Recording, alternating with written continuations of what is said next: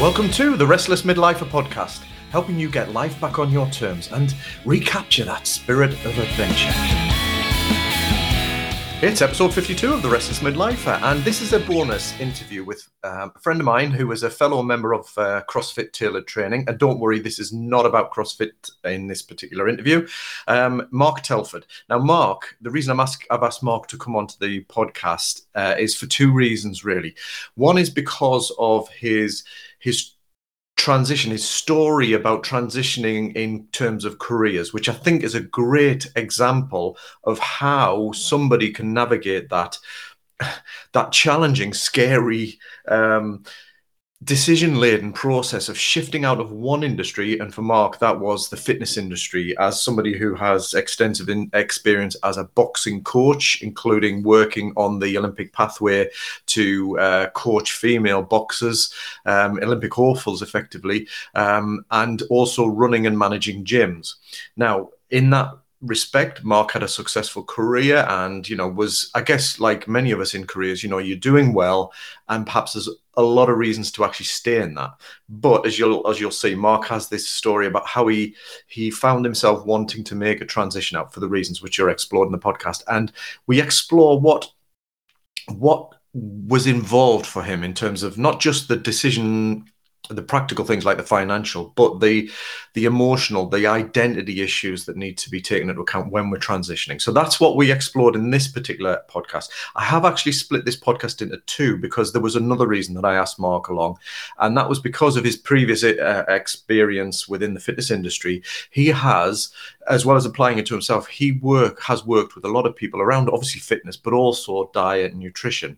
Now, whilst we don't get into specific dietary advice, um, and that's not really an area that I would ever uh, seek to comment on myself anyway, what we do look at is how his experiences shaped him in him supporting those people that that he's coached in the past, but also used for himself to make to reduce the friction in thinking about food. You know, that overhead that you have to think, oh, what, what am I going to make tonight? Or what am I going to make for lunch tomorrow? That kind of thing. He has a great approach to that. And I've actually tried it out, but I'll report back on that more in next week's episode. So that part, check that out because it's really, really useful. If you want to reduce the friction around meal prep uh, through batching and, and whatever, then listen to next week's part two episode with Mark where we focus on that. And I'll give you my update on that. So for now, we're going to focus on Mark's story and, and that transition process, the thinking, the emotions, and the, the sense of identity shift that needed to, to come with that. Um, and any thoughts or feedback, um, any questions for Mark, then email me, dave at restlessmidlifer.com. But for now, on with the show. Yeah, certainly. So um, I'm Mark Telford. I'm originally from Cheltenham, but I moved up to the northeast in 2007 um, to come to university. Finished school, didn't really know what I wanted to do. Went to work for a furniture company. Then I went travelling for a few months, and while I was travelling, I decided I wanted to get into becoming a PE teacher. Came to university with all the intentions of doing that. Did a placement at a few schools and decided that that wasn't what I really wanted to do. What I really wanted to work with was athletes. Um, I'd taken up boxing in 2005, and while I knew what I should be doing, I couldn't execute it myself. Um, and I was all, I mean, I was all right, but um, like I was never going to set the world alight. So I got um, more into the coaching side of it.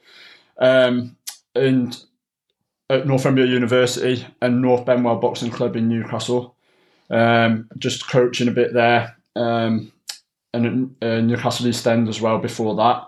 And then um, it, in 2011, I finished my degree, got a job at the sports centre at the university, just working in operations, working in fitness instructing, teaching spinning, whatever it might be, um, and was coaching boxing on the side.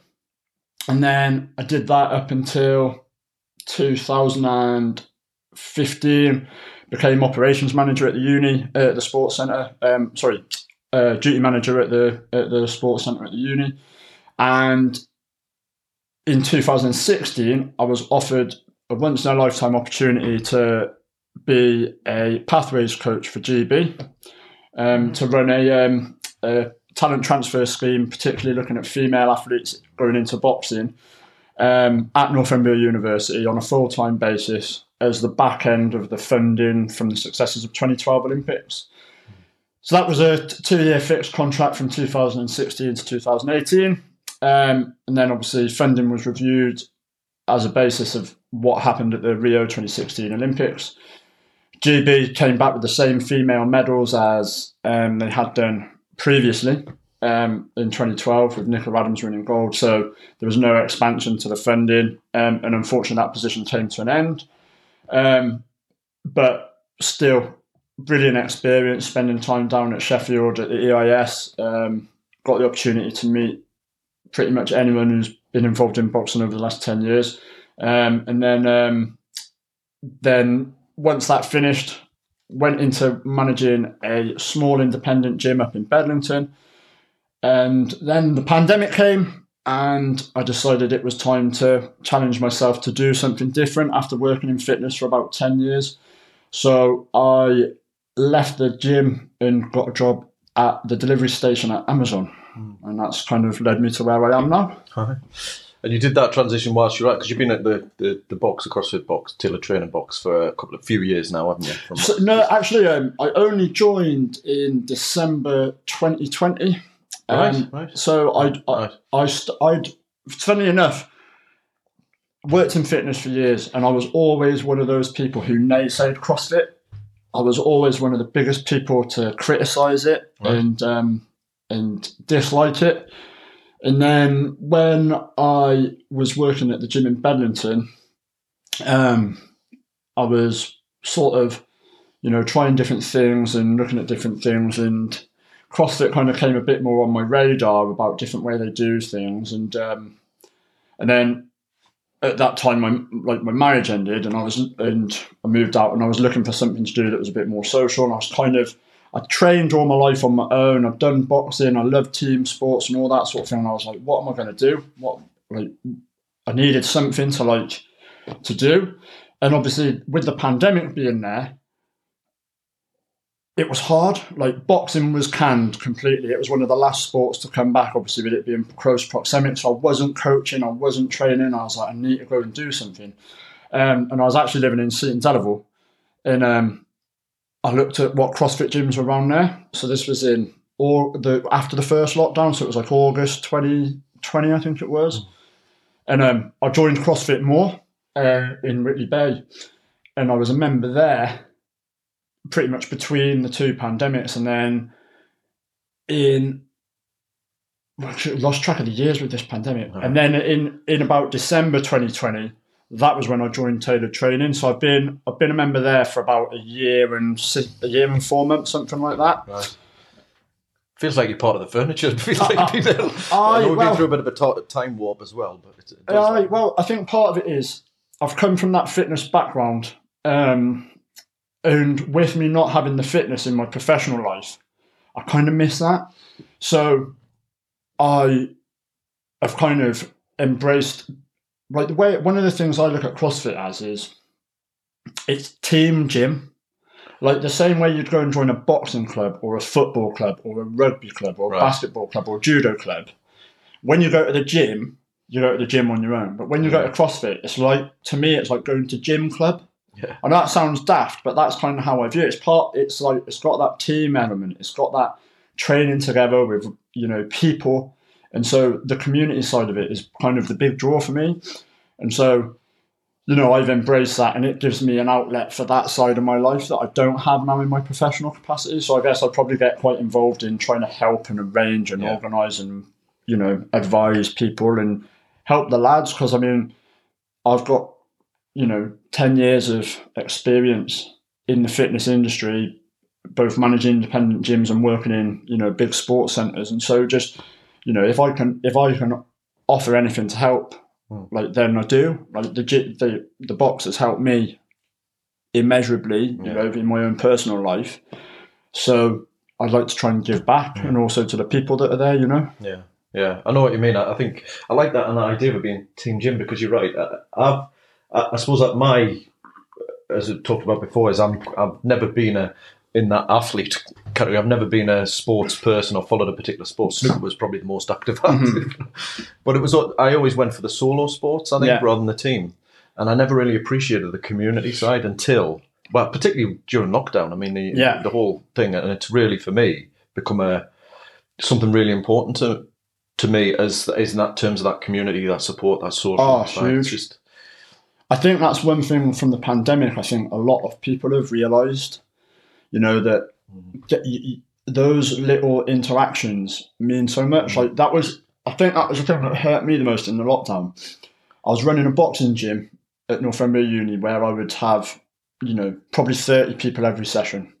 So I was probably seeing best part of you know hundred people a week.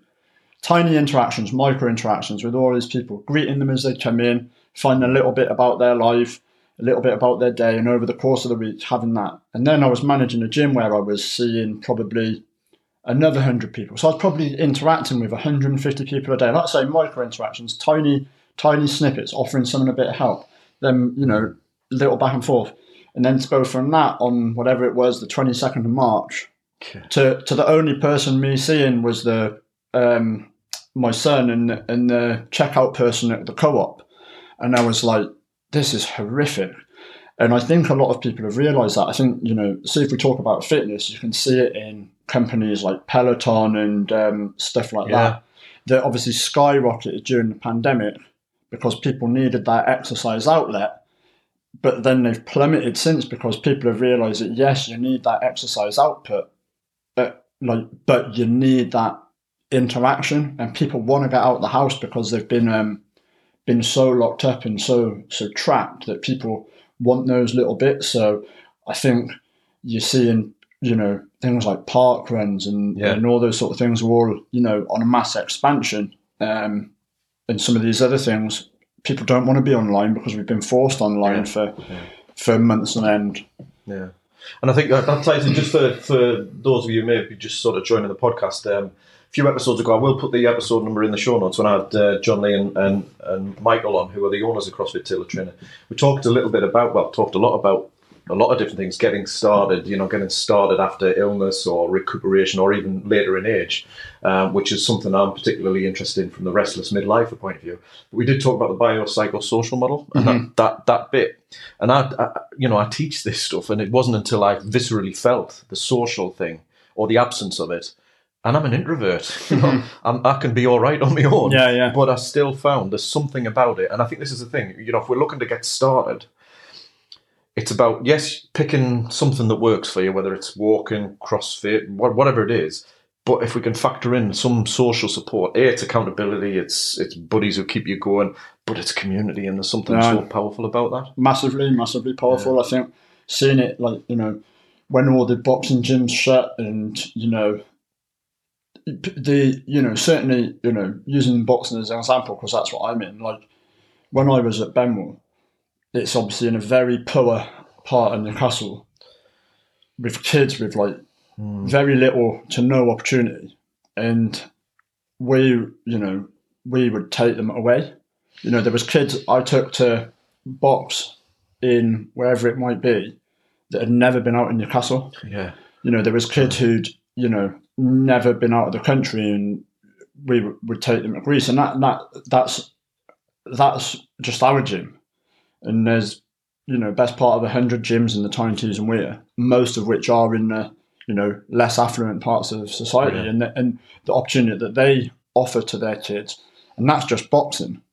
And you've got all the other sports and all the other clubs that are again offering these opportunities to to kids, and all of them are gone. Like all of them were gone in the in the pandemic. I mean, I know so many boxers that you know stopped or lost out on huge portions of their careers or opportunities, and and and, and I think that like that that shutdown, you know, was just so hard on on so many levels of um, that that being involved in something and loss of purpose and everything like that.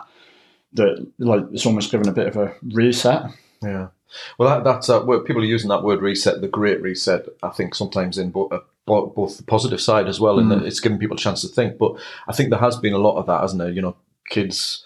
You know, a lot of us who built. I mean, I'm saying us. I think I came to value the community and routine ritual more because of lockdown. But a lot of people have built their life around these routines and rituals. Ah, hundred percent. and that, that's the power of that's the power of community, but also the rituals and the routines, isn't it? Which Yeah. is partly what I like to talk about. Is how do you get how do you get going and start start which. So check out the episode with John Lee and uh, and Michael as well because we do talk about that, and obviously I, I talk about all the time in the episodes. But one of the things that uh, you're clearly passionate about that side, you know, the work you've done, the experience, the, the- all of that. So, what was it? you- I know lockdown factored in, but what was it that sort of led to you thinking I need to change a direction then? So,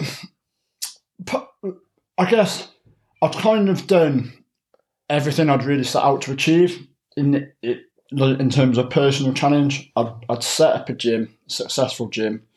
Granted, it wasn't my own. That would probably be my only thing that maybe on a personal level I'd like to have achieved in fitness was to like set up my own gym. Um, but I don't think I even really want to do that anymore. I think I've kind of done with it. But I'd, I'd kind of, I'd, I'd been a duty manager at um, the university, which was like the top level I could go.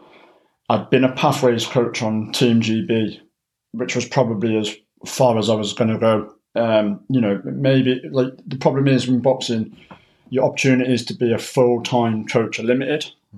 Um, in Tynetees and Wear region, you know, there's Gav Rickleton at um, Gateshead Academy for Sport running the DICE program. He's the only full time boxing coach in the northeast. The rest is is you know maybe personal trainers, you know that are boxing coaches, but their money comes from the fitness industry. And I just kind of had, um, I guess, I'm not a salesman, like, and you know, without being critical of the PT industry, the PT industry is a lot about getting people to come back and keep paying you money. Yeah.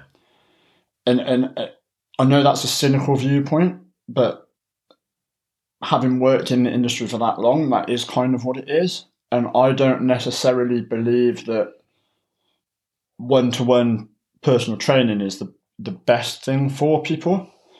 Um, so therefore I can't sell it because I don't believe in it, if that makes sense. So when I do I do have or have had like PT clients, it's been for like a purpose. Um, you know, like someone who's maybe very overweight and they've got their, their kid's wedding or something like that and they you know it's in six months and they've got a really set goal of what they're going to achieve or what they want to achieve something like that. And i can go right okay i can buy into that and i can help you with that but but but it, just not an industry that interests me. So the only real way to you know it sounds a bit mercenary but the only real way to make money in the in the industry is to like pt um or to own your own gym So PT is personal training. personal training, yeah, or to own your own gym.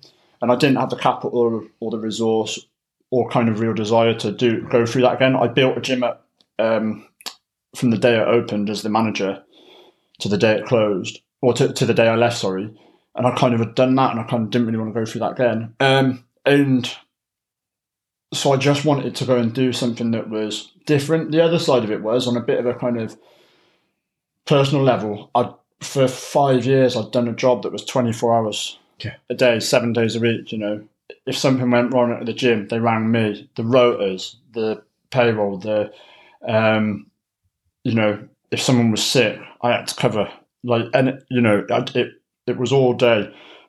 Facebook's, Instagram, all of that, answering every inquiry, dealing with members, managing their contracts, you know, all those sorts of things. And it was like 24 7. And then before that was the boxing. And I love the boxing job. It, it was such a unique experience, but it was like you were coaching and then you were going to shows and then you were away at weekends, then you were going to training like camps and you were, and then you were going sparring. And so it was like the day would start at seven in the morning and it would finish at nine o'clock in the evening, you know, every day. And it's like, and then you got the phone calls. Can this person box? and that person box? Right? Can you come here? Then it would be going down to Leeds or whatever. And, and it was just so I've kind of done that for like five years, and I kind of was a bit like, right, get out of this pandemic. I kind of want something where I clock out Mm. and I finish and I move on. I mean, one of the other things was people were, and this this might sound harsh. I found that people were very thankless in the in the in the sort of fitness world. Hmm. in that when lockdown happened, they were expecting us to continue delivering the sessions. And it was like obviously new technology, Zoom, everything like that. And it was like getting to grips with that. And it's like, right, I'm going to log on, do a Zoom class. And people were expecting us to get up at five in the morning to do a Zoom class. And it's like, where are you going to do that? Right, so you want me to travel to the gym to do a Zoom class at five in the morning, like, and then come back and do another one at seven and do another one at nine, or to go and sit in the gym. And it's like, the obviously loads of people are cancelling memberships, and yes, the furlough scheme and stuff came in eventually, but like, I was, I understood people's need and want to try and keep their routine going, but you've the you there was it was kind of a lot of expectation that they were the only people that mattered, mm. and you know, I was getting up at five in the morning to do a Zoom class. You know, I lived in a flat, and it's like, wait, well, I, I, I'm what where am I going to do it? So I was doing a Zoom class outside at five o'clock in the morning you know, for like three people. Mm-hmm. And it's like, so it was mentally like exhausting Yeah. for me. And, and some of these people weren't at work. And it was like, because they'd obviously been, f- and you're like, you're working from home. Like, there needs to be some give and take here, you know, like, and, and it was, so it was just really tough. And I think the ex- industry experienced that across the board, but it kind of, you know, I was kind of, you know, maybe it was, a, maybe I was a little bit, I don't know, maybe I was a little bit jaded and stuff at the time anyway, but I did kind of have a little bit of a feeling of like, I've given you everything that I can possibly give you and poured it into you. And then this has happened, and we're two weeks into a totally new world, and you're having a go. Mm. We don't know what's going to happen tomorrow at the minute. Like, you know, like the day that the pandemic started, people were complaining, oh, I'm paying my membership and you stopped. And it's like, well, yeah, we have because the government have told us to stop. If we were allowed to stay open, we'd be open. But at the minute, we've got to get our ducks in order. And, and we're trying to get our ducks in order. But we need time to adapt to this new world. And like I say, things like Zoom and, and stuff weren't readily available at that time. Like they took a few weeks before they started to really come up. Yeah. So I was doing like um classes on like Google, whatever Google's like equivalent was, Google Hangouts or something. It was like, how do I circulate all of this? And Yeah. you know, Yeah. like I didn't own a tripod with a camera and all these things at the start, and, and so I think that hurt personally because I was like, I, I love the fitness industry. I love helping people. I love seeing people progress. And like I say, I'm I've never ever been mercenary about it. Like it was probably one of the things that was probably a weakness in some ways was that if someone said that the gym wasn't for them, I wouldn't do the you know like friends on Ross. You know when Ross leaves the gym in Friends and he gets handed to like eighteen different people to make it really hard for him to leave. It's like and one of them's like a really beautiful woman, and she eventually makes him stay. It's like, like, like I'm like, look, if it's not for you, It's not crack, crack on. Maybe this might be for you, maybe that might be for you, because I want to see people improve. And um, Yeah. and so with me having that mindset to see people give so much kickback, I was kind of like, Mm. um, I'm like, I'm I'm done. And so I went to do something completely different, Mm. but still using the same skill set, um, like operations and stuff like that. But Yeah. but yeah, I just needed Yeah. to walk to give it time away. I think uh, you know whatever profession listeners are in or your career, etc. I think that's partly the feeling that many of us have experienced during the lockdown, or at times in life where you get to a point you think there's got to be more, and you, you talk about being jaded, and sometimes it is the that thing that nudges you over Yeah, over the, the line, doesn't it, to make a choice? And one of the things I like to say is, you know, having having chucked a grenade into my life, you know, 15, 18 years ago, I did the impulsive rash thing rather than just right, okay, these feelings are genuine. You know, there's nothing selfish. that's perfectly rational and reasonable, the, the experience you've had. You want to change, you've got your reasons. Let's see how I can do that. Yeah. And you, you so the way you transition then, you've taken the skills that you that you have built up, the operation mm-hmm. side and all that, into a different role yeah. and did, when you when you were doing that, uh, because obviously you're doing that now. When you did that transition, do you have an idea of where you were going, or what what were you thinking in terms of? So I know that my skill set is like how I work with people, like how I can get people to buy in, Mm. um, generate buy in. I can motivate people. I can encourage people, and I can develop people. I know that that's like my skill set. So I wanted to get into a position where I, where those were important. So I kind of, you know, you know, I looked at what sort of things there were where I could do that, and it was kind of clear that supervisory. To I was, I, was- I knew I would have to step back to go forward, Mm. Um, but I wanted to be in in a situation where I was managing a team, working with a team where I had the opportunity to, you know, influence and, and direct people in. And to be fair, like when I when I applied for Amazon, obviously they're a massive employer up in this area. They're a big, you know, obviously massive globally, but they're obviously expanding in this area. And I saw, so I was like, I was keen to see what they had on offer. And so I kept looking at their job opportunities. Obviously, there's Bowburn just down the road.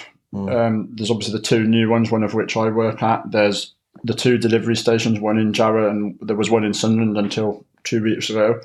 Um, and they're talking about building one in Middlesbrough. And I was like, this is going to be a big employer with big opportunities over the next few years. And, and it's about getting people to work. So, like, they have leadership principles. And um, I was like, my skill set fits into a lot of these. A lot of it is about how you work with people. And so I was quite keen to kind of join them as an employer because I thought I, I feel like that suits me Yeah. um, the way that they go about doing things, and and it's it's transpired to be that way. Um, but that was I was like, that's what I want to work in something where I'll get to work with people, encourage people, develop people, and and build myself really. Yeah, uh, and I think this is one of the things um, that I think is important. Is like you can be, you can feel jaded, you can feel a bit run down, whatever about a particular career path or what, what have you. And it's taken that time to go right. Hold, hold on, rather than chucking the baby out with the bathwater, to use that that phrase. Um, let's see what are what are the skills and, what, and where could else could they transfer to? And and I think it's k- kind of a reminder that there is more out there. One of the things I think I've found, particularly with being in police, is you, you do all sorts of things, develop all sorts of skills. You don't necessarily get a lot of credit accreditations mm-hmm. of those, but you also start to get institutionalized, and you tend to feel, or you can feel. I don't know because obviously I'm out of it now for for a few years, but I think you can feel like that's all there is Yeah, yeah. you know that world and i don't know if that, if that was something you felt within the pt or, or you know fitness industry but you, you then start to feel like i don't know if i've got the confidence or will i work will i be able to take this outside did you have any of those Oh yeah, I think you're spot on. I think that was, to, to be honest, that there was that was a massive part of it. Speaking to like my friends back home, and I'm really lucky. I've got like a really tight group of friends that have, that we've been mates since we were at school, and we speak all the time. Um, and and one of the things that kind of frightened me was I don't have a lot of hard skills. I've got a degree, not a very good one, granted, but I've got a degree. But I've not got, you know, a degree in law or I haven't got an apprenticeship in engineering or you know, Yeah. I haven't I haven't got any hard skills. Like when I was looking at my mates' CVs and they've got this diploma, that diploma, this qualification, that qualification, um, and and they can say, right, I've done X, I've done Y, I've done Z. I'm looking at myself going, I'm a boxing coach with a sports degree. And like 100% that institutionalized, I was like, where am I going to go? Mm. Like, where am I going to transition to? Like, who's going to look and go, right, okay, you're a boxing coach. What, like, what are you offering to me? And so it was really important for me in speaking to my friends and stuff. I was like, okay, well, what does that mean that you're good at? Okay, you're good at you're good at teaching people. You're good at conveying ideas. You you know you're an you're a high quality communicator. You understand how people learn, whether it's through kinesthetics, through their audio learning, visual learning, written learning, whatever it might be. You, and and you you know how to improve people. Okay, so there's that's a really important skill set. So where does that translate to? What else are you good at? Okay, you're good at organising and planning because I used to write like annual plans, like all my athletes of what they were, what was their mm. aim, how were they going to get there. Okay, so so right there you go. These are these aren't hard skills, but these are things that you've developed. And where does that fit? Okay, might sound boring, but in a logistical in logistics, planning, planning, planning, developing, and then relationships. Like so, we've got drivers, the warehouse staff, mm. the flex drivers. Okay, building those relationships, generating results, wanting these people to perform. How do you get them buy in? And then also working with the people up the chain. How does that? Okay, th- th- these are soft skills that this company, you know, wants. But it was it was one hundred percent. I did. You know, I kept saying to my missus like, where am I going to go? What am I going to do? How am I going to, you know, get out of this situation when all I've done is worked in fitness for 10 years? And a quick update the Restless Midlifer Academy is now open, and I'm also running a series of six week Reshape Accelerator programs aimed at getting your health, weight, and self confidence back on track. Head over to restlessmidlifer.com to check out the programs. You know, I'm a spinning instructor or a boxing coach. like, what are people going to value in that? And it, it did take a long time to sort of see the relevance and how those fit in in the rest of the world, you know? Yeah. That's such a, I mean, I can relate. and I, I, know lots of conversations I have is that you can look at the what, as in what what pieces of paper I have, what qualifications have I got, and and you know that that's taken work to get that. But it's ironic they call it soft skills, isn't it? When it's actually they're they're the stuff that are hard to develop. Mm-hmm. They're intangible, but they're so in value, and and it's the how. You know, I mean, for this is the thing I learned when I stepped outside of the, the police world, and to be fair, experience within. And I think this is the thing for listeners: if you're in a role and you think, you know, all I am is a whatever that yeah, yeah. is. Think about that softer, intangible stuff because that is what makes the difference to lots of lots of organisations. I speak to lots of people in new business, you know, entrepreneurs, and yes, they want skills, but they want attitudes, they want communication skills, they want ability to make decision decisions, plan, organize, and commitment. You know those things. Yeah, and, yeah. And you know, whilst you might not, you know, if you're in a secure job, necessarily want to trade that for working with some entrepreneur who's on who's who's building a new new business, there's a lot of scope in between, isn't there? Oh, huge. And you know, it could be Amazon. Uh, I mean, other big massive global um, marketplace pr- uh, delivery providers are available. They're not really, are they? there are other companies and stuff like that. So yeah, so there's other ways to do it, but stepping away from the piece of paper and the tangible skills, acknowledge that, but then look at that. So that was a process you said of bouncing that around with. Yeah, yeah. It was like speaking to my friends, speaking to my girlfriend, and um, and just, but it took a it took a lot of thought, like like and and it and it was you know, thinking about how to how do you convey that as well. Um, mm. You know, like on a CV, you know, or an application form. How do you how do you convey those mm. um, uh, messages? So like, so, I mean, Amazon kind of made it easy for you because they have their leadership principles. Yeah. And, and, and what they're looking for in employ, employees. Um, and in looking at them and, and saying, right, okay, well, how does my experiences and the things that I've been through and the things that I've done, how do they link to those skills? And that kind of helped. Yeah. So they were yeah. that was quite a good frame framework for me to look at. I mean, there's obviously you know others out there, but it, but it but it was really hard, like trying to knuckle down. Okay, so what did I really yeah. do as a job? What was what was I what was I really achieving?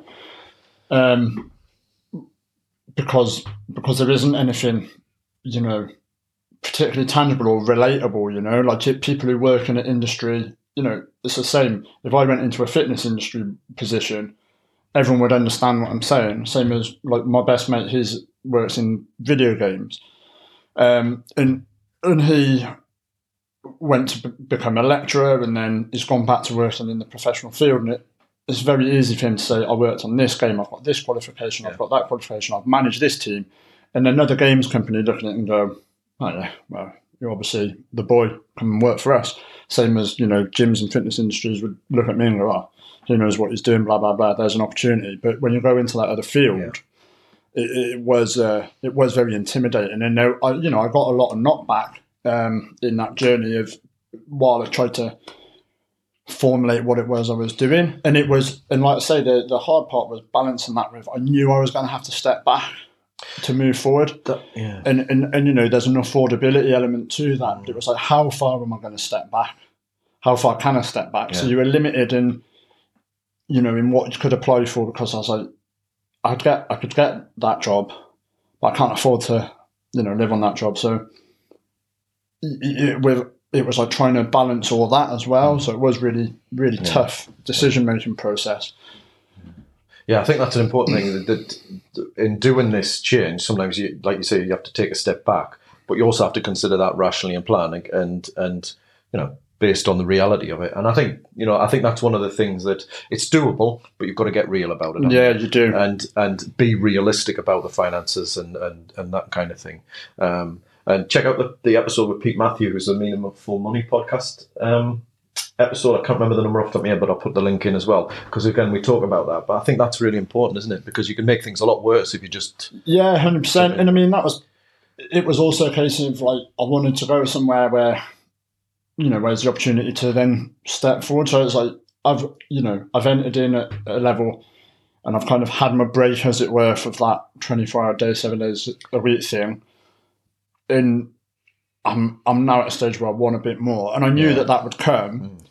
And so I was like, I want to go somewhere where I'm at the, I've got the opportunity to grow up. Let's say in fitness, there were, I was at the ceiling, Yeah. and and now it's a case of right, okay, where can I go where I can move upwards, and and um, so looking at, I didn't want to throw myself into something where again I was going to be Yeah. at the ceiling, you know. Um, and, and you know there was a lot of like sales opportunities, and I was like, that's not where I want to go. So it's like I want to go somewhere I can f- I can go and I can forge myself a position and, and look to build on, um, which I think is really important as well. I didn't just I kind of didn't want to just throw myself into a stopgap and Yeah. you know take take more steps back as it were. So it's a calculated one. You've got a direction of travel, like a, a rough idea, although you might not know what it's going to turn out exactly like. Yeah. But, and the step back is calculated, strategic, still uncomfortable and scary. Yeah, And I think that's part of it. Is it's a, it can be a feel like a messy mix, but it's just having a having a I guess it's a leap of faith in, in Um, one sense. yeah. But you, you still have that idea of which direction you're moving. Um, I, I think the one what you talked about, like you're not you weren't 24 hour, and you've had that time now to think. Right, I'm ready for. Was it was that important to get that sort of space? Oh yeah, I think I'd let's say going back to that kind of feeling of like pe- you know people being a bit like fountains and stuff like that. I was like, I need to step back from you know what I'm doing, and I you know it wasn't about becoming a job's worth Yeah. or, or anything like that because I'm I'm not that mindset. Like I've I've I've always got that mindset of whatever I want, whatever I do, I want to be the best. I want to, and I am mega competitive, and to, the point where sometimes that is a bad thing, and I'm aware of that. Sometimes I'll beat myself up over things I shouldn't beat myself up about. Um, but it was a case of I needed that step away and view it from the outside, and then go, okay, right. I maybe let that become too much. I maybe said yes too much. I maybe didn't push back enough, which I think is is very easy to do. I think there's um, funny enough, one of my friends we were talking about the other day, like when you work for companies, they go, "We've got an opportunity that we think will push you." Yeah. That and that, and you know, the reality is that usually means we want you to do more for free. Yeah. Um, or we've got we think this will be a challenge, or we think this will develop your skills, and and the reality is, you know, a lot of the time that is the company going. We don't want to employ someone to do this job, but this job needs to be done. Let's get him to do it. Mm. And, and it's about, you know, weighing up what those are and how they benefit you Yeah. and how they organize it. And um, I mean, like one of Amazon's leadership skills is have have backbone, disagree, and commit. And and it's it's about you know sometimes you do just have to go. This is a stupid idea. This is Yeah. you know this is not going to work, and this is why. And and you know you go from there. And sometimes you have to you have to kick back. I think it's very easy, you know, to, to kind of say yes, yes, yes, yes, yes, and to the point where you're you're Yeah. overwhelmed Yeah. because you want to impress. And whereas sometimes actually the impressive thing can go, I'm actually going to say no to that mm. because I because I don't believe the benefit is there mm. in doing it. As such, I'm going to step on this and and I'm going to do this because I think this is more worthwhile. Um, and and but it's taken a long time for me to learn that. Like when I think back to when I was managing the gym, there's things I do differently. When I think back to the boxing, there's things I do differently. But until you view these things from the outside, Hmm. it can be very hard. Um, Yeah. I, I- like I'm a very introspective person, and I'll like look at stuff and, and quite often like where did I go wrong, which I think is a really strong skill set in some in some capacities, but but sometimes actually where I went wrong was I took too much on. Yeah. Um, it wasn't I actually did anything wrong. I just didn't give myself the opportunity to actually Mhm. succeed in that. Um, and I think that that's something that's been really important. Whereas now I'm like, right, I'd be ready to step forward, but these are my boundaries. These are my non-negotiables. This is this is you know, this is where I sit. I've got X, Y, and Z that is my priority in life. So particularly my son, and that's a non-negotiable Mm. here's the priority. So for me, it's Friday, Saturday, and Sunday every other week, and a Thursday night. I look after him, and I would have to find other opportunities around that. I wouldn't. But that's Yeah. that was that's like a non-negotiable in life. Whereas before, I probably didn't have those, Yeah. and now I've kind of got to got to place them. You know. Yeah, I think that's that's a big, big thing. I work with lots of people, and, and I was guilty of it as a you know recovering people pleaser. You know, still have to watch that. It's the drift, isn't it, of the yes, the drift into, and you know, one yes is fine, another yes maybe, and but then you're in totally total overwhelm or totally different thing, and it's all. I think this is one of the things: is how do you learn? Because I, I know I- I speak to a lot of people who, who who are in that place who feel powerless, feel like they've got no choice, and um, when you when they look back, it's because they've taken on a lot of yes or said a lot of yeses because they want to, you know, they feel like perhaps feel powerless in the relationship or feel like they can't say no because it will reflect badly on their career and all that. Yeah, and actually, 100%. that's where that space or just taking some time to think. Right, hang on a second. I'm entitled to think about me. I'm doing this job for for reasons outside of work. What strategic yeses can I do, and what where does Oh, it ah, take it. me? What direct? I always talk about direction of travel you know, you don't know exactly perhaps what the, the finish line or the goal is going to look like, but you've got a rough direction. And if there's an opportunity to say yes or no, is it taking you in that direction? Yeah. It's got to be a bloody good yes to to divert you off that. But I love that phrase, non-negotiables, because I think how many of us have sat down and said, right, what actually is non-negotiable in my life? And often it's usually when you've been through the burnout or through the the experiences that you work that out Yeah. um, because it's the drift of it, isn't it? It is. It is. It's just very easy to accumulate those um, Yeah. those extras, those little bits on the side, rather than um, like you say, that focus of where you want to be and where you want to go, and it just those little things just mount up, and then, like you say, you put yourself in a position where you become the go-to. Yeah. So you're the one. Oh, well, Dave said he would do that last week. He's finished that. Let's give him this one to do. Dave said it, and then, you say, you eventually come to a point where you feel like, like say, powerless is exactly it. Oh, yeah, I'll do that. I'll do that. I'll do Yeah. that. Um, it, it, it, and it just very quickly adds up. It's funny, you know. I, I learn when I do these things. You know, and that non-negotiables was a phrase I used a lot, a lot a while ago. But I, I think I'm, I'm, I'm in a position, and not just prompted by this conversation, but this prom, this conversation is very timely because I'm in a position where I'm thinking, what are my non-negotiables again? Mm-hmm. Like I know them, but I haven't articulated them to myself. I haven't specified them, and they have drifted. Yeah, Do you yeah. know what I mean? There's been a lot of drift over the last 18 months. And I think all of us potentially it's worth reflecting on that. Like, You know, I'm clear about my non negotiables? I might have been. Have they drifted? Have they changed? What are my non negotiables? What is the direction of travel so that if I'm going to say yes versus no? I love that. Um, you know, say no and then commit, or what? What? What was the? Um, d- uh, have backbone, disagree, and commit. Right. Okay. Yeah. Because that's the thing, isn't it? You know, I mean, there's many times I said no and gone back on it. Yeah, yeah, know? yeah. But I think sticking to it once you make it, and, and, and that takes a bit of courage at times, does. it? Because there's potential consequences and whatever. But I know, and this is this is anecdotal, but the times that I've done that and I've stuck to things, it might have been hard, painful, led, led to a sleepless night here and there, but it's took me in a better direction. Yeah, definitely. Yeah. And, and and even in those situations, if they if they don't necessarily go right, I think it's a lot easier to to deal with a, a situation that you've committed to for the right reasons. So it might have ended up being the wrong decision. Yeah. But if you've made the decision for what you believe at that time to the for the right reasons, then it's a lot easier to deal with it if it goes wrong. I, I personally feel so. Like, let's say go going and doing the the boxing um, job as a full time career was, you know, as a full time position on a fixed term contract. A hundred times out of a hundred, I would make that same decision again but on it when I think back on it as a, a career move and a, an opportunity and, and as, as, as a you know personal growth and development, I probably put a ceiling on my career for a few years because mm. you know it was a step back. You know financially, it was a very niche role, but it was an amazing experience, and I and I wouldn't mm. change it.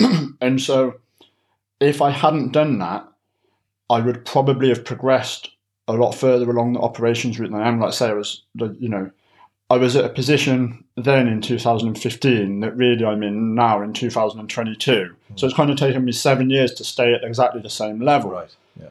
But I made that decision because I followed my heart, I followed my passion. I, I had a vision and a, and a dream and a, a, of something that I wanted to do. And like I say, it put a kind of bookend on that phase of my life. And if I, whereas if I hadn't done that, I would always have that question of what if uh, I'd done yeah. that. So I think that it's really important that you know if you that the you you look back on the decision and go, I, I made that decision, I committed that decision, and, and that was my decision, and I did it for me. Even if it goes wrong, yeah. And I think that even on a smaller scale at work, if you if you if you feel like you've been pushed into doing something that you don't agree with, and it goes wrong, you're going to build resentment. You're going to be, and I think that was part of the problem that I had at the gym with not owning it.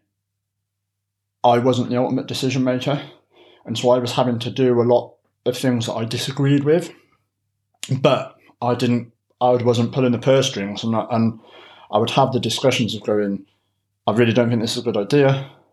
I really think we should do this, mm. and then it wasn't happening, and and then I was the one who was having to deal with the complaints and X, Y, and Z. And it's like, right, okay, this is really frustrating because we're not going forwards and we're not doing it on, on my terms. And whereas if I was making the decisions and it was going wrong, I can go, right, I can reflect and go, right, okay, this is, that went wrong. I made the decision for this reason.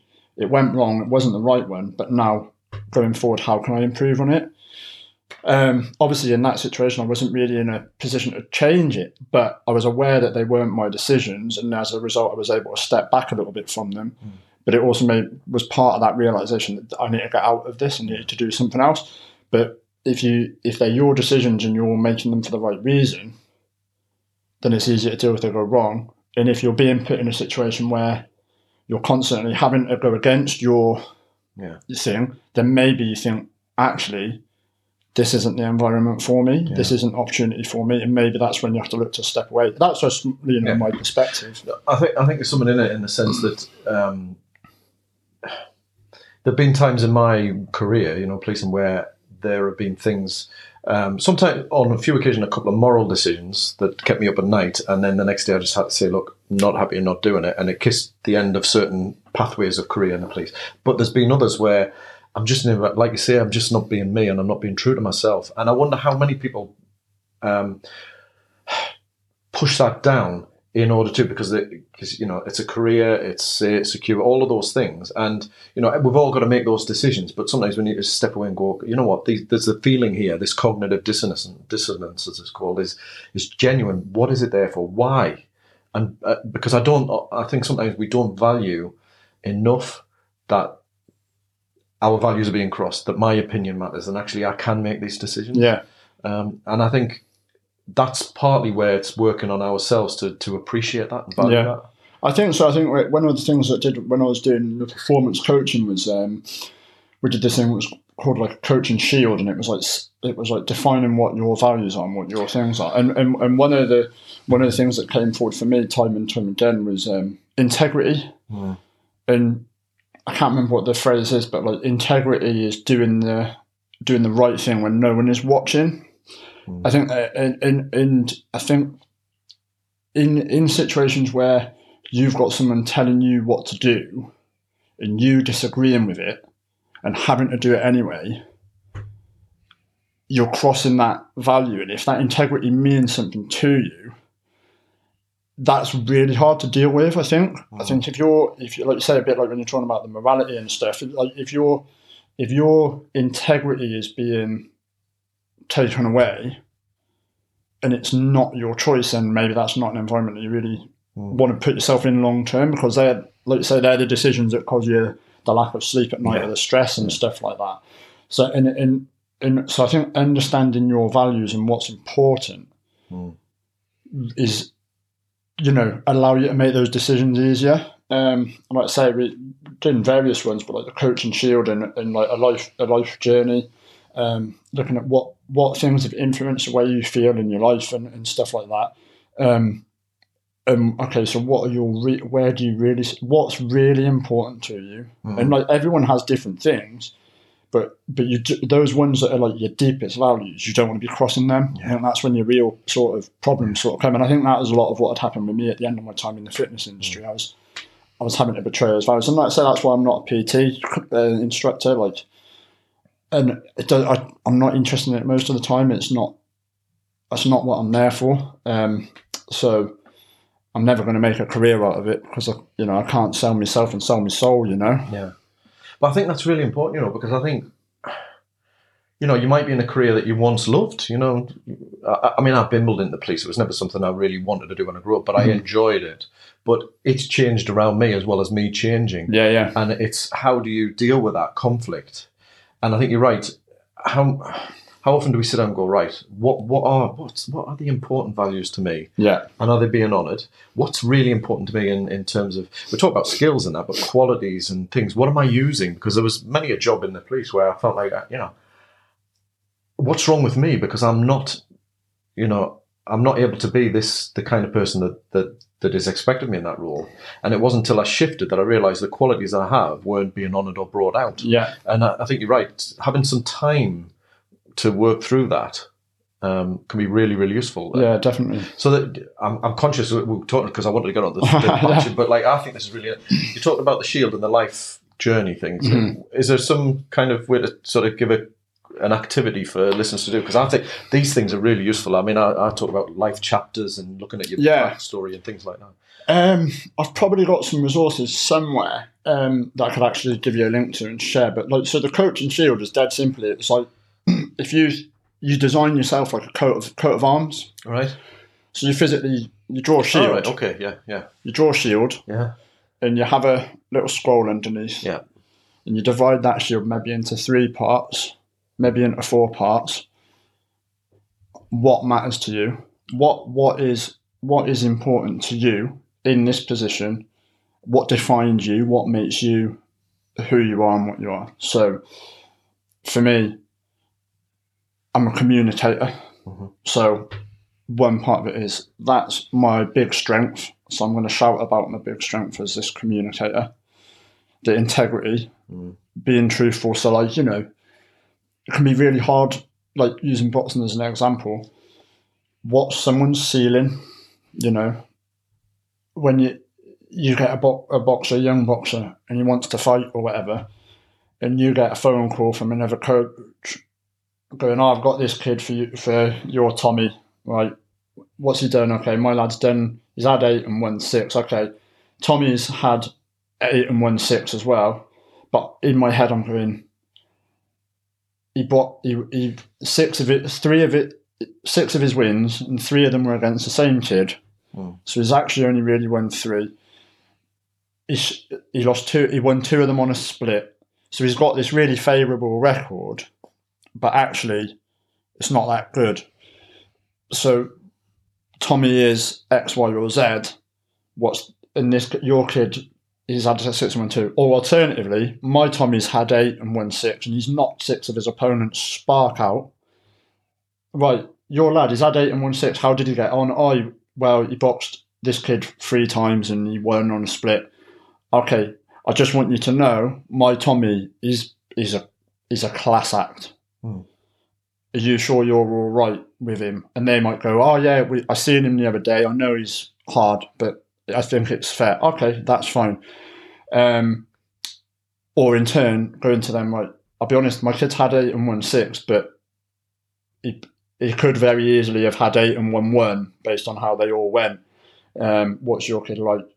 And then it's a case of going back to the boxer and going, right, I've had this opportunity. Do you go to the boxer and say, right, I've had this phone call. Um, you've been offered this fight. I've turned it down because of this, mm. you know, and, and say, or I've accepted it because of this. Having that relationship and having that, being honest with that boxer, you're not ready for that yet. Um, or whatever it might be, or you're too much for that kid. Mm and, and and holding that to a high standard. I'll always remember that I had this one kid box for me. He's called um, Mike Carr, and he was like looked at the part, and he could punch and he could move, but he had zero engine and zero fitness. And um, a lad called Les Gibson phoned me up for he was from um, Newton Aycliffe Boxing Club, and he goes, um, "I've got this kid." he goes with your lad Mikey, and I was like, right, I'm going to tell you now, Les.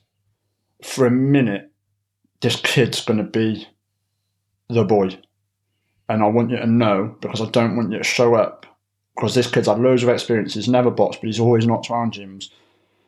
But I said, if your kid can defend himself and he's fit, you're going to have a good. It'll be a good bout. But I need you to know because if I turn up with this kid as a no bouter and you see him in the first 10 seconds, you're going to think that I've pulled a ringer on you because yeah. he's going to, he's, he's got all the looks, all the moves, everything. But I said, I promise you, he's got no engine. And you get two minutes into it, and that'll, you know, that'll all be good. And and that to me is like really important to be able to to have that. Where some people hold back on information, you know, they're yeah. looking for a little leg up and exactly what happened, what I said happened. My the kid punched him all over in the first round, and then he was like clinging on for like dear life by the end, you know. And it, yeah. and my, my lad actually ended up winning, but it was like razor thin in the end. And and and we both me both me and Les agreed that it was like you know a good a good bout, but it was like you've got to have that integrity and stuff like that. Yeah. So you know, like I said, you build up that shield. What's actually important? What matters? What makes you work? What's your makeup? If you had a you know if you had like a motto like what would it be? You know, yeah. what would you what would you define your like so your what is coaching to you? What's you as a coach? What would that motto be? So it's like physically building a shield, and then the the, the life journey was you know it's like looking at okay, from when you grew up, what what experiences have defined how you are, and how have they impacted you? You know, what have you been through? Maybe you've been through trauma. So one of the things, you know, they, they did this. Um, this was years ago. They did this going for gold thing in, in for the Olympics, and it was like the amount of the amount of gold medals that had been won by people who had experienced like severe childhood trauma, like death of a of a of a like a parent, death of a sibling, um, maybe abuse, whatever it might be, but something that you know localized severe trauma the percentage of gold medal athletes was like phenomenal, like like really really high. And it's like you know that how do people react to those situations? You know what inflect what what do they have? What do those situations cause on on people? Um, like so like th- that journey that you go through to get to these places how do they define you and if you can kind of look on look back and go I'm almost like this because this is important to me because, you know, like if you've if you've experienced a massive lie that someone's that you've lived and grew up with, and you found out a truth, you, in how are you? How's that going to impact? Are you going to go on to become a? Is that that value going to be right? I don't want to ever do that and put yeah. anyone in that situation. So you know, maybe if you, for example, if your mum had had an affair and it had been kept secret from you and you'd found out about it and your parents had split up, that's going to have an impact on yeah. on you and your beliefs and how you are with your like your family. To it might be that you actually think, well, my parents did it, it's all right for them, like it's acceptable, yeah. or it might be the actual flip side the other way, and, and those have an impact. So it's kind of you just map out your map out your life um, and and go right. Okay, this is why I make these decisions, and this is why I'm, I've come out that way. And I think those can be really important to kind of look back on, and, and you know, so like say, so when you're in using that shield as an example, like when you're in a situation, that's what you go back to. Okay, am I agreeing with the points Yeah. of this shield? Yeah. Okay, that's what I'm going to wear. Hmm. Um, okay, actually, if I make this decision, I'm going against that value. Yeah. Is that the right decision to make? You know. I like that as a. I'm, I'm big into metaphors and images and, and things like that, and I think it's it's useful to sort of capture the core things that matter to you and look at the reasons why you know that, that that have shaped you. Because obviously there might be a value that you hold, and until you consciously look at where it's come from, you might think actually that's not appropriate or it's not right or, or it's very much right. It's because it's too early. Yeah, So- yeah. but you go through that process, and I think having it as a visual thing where you, what my shield, I love that because then you can kind of at a, at a key moment in any decision you come back to. It. So what is what is what's on my shield? Yeah. You know that kind of thing. Yeah, yeah, definitely. Um, and that's yeah. what it's about. Yeah, and I think for those who are maybe in a place where perhaps they've drifted a bit or haven't revisited those those kinds of exercises, and sometimes you know if it's particularly with trauma, if you if you you know if that's being brought up for the first time or, or you know you're not quite ready, then perhaps you, you need support, coaching, therapy. Yeah, yeah, 100%. It's an opportunity, isn't it, to to start to reshape. Um, so anyway, I'm, I'm conscious, obviously, time. Yeah, yeah. I didn't want to get on, but I, there's some great, great things there. So thanks for sharing your story and your Yeah, no insights. I mean, I think there's a lot to take away from that and think about.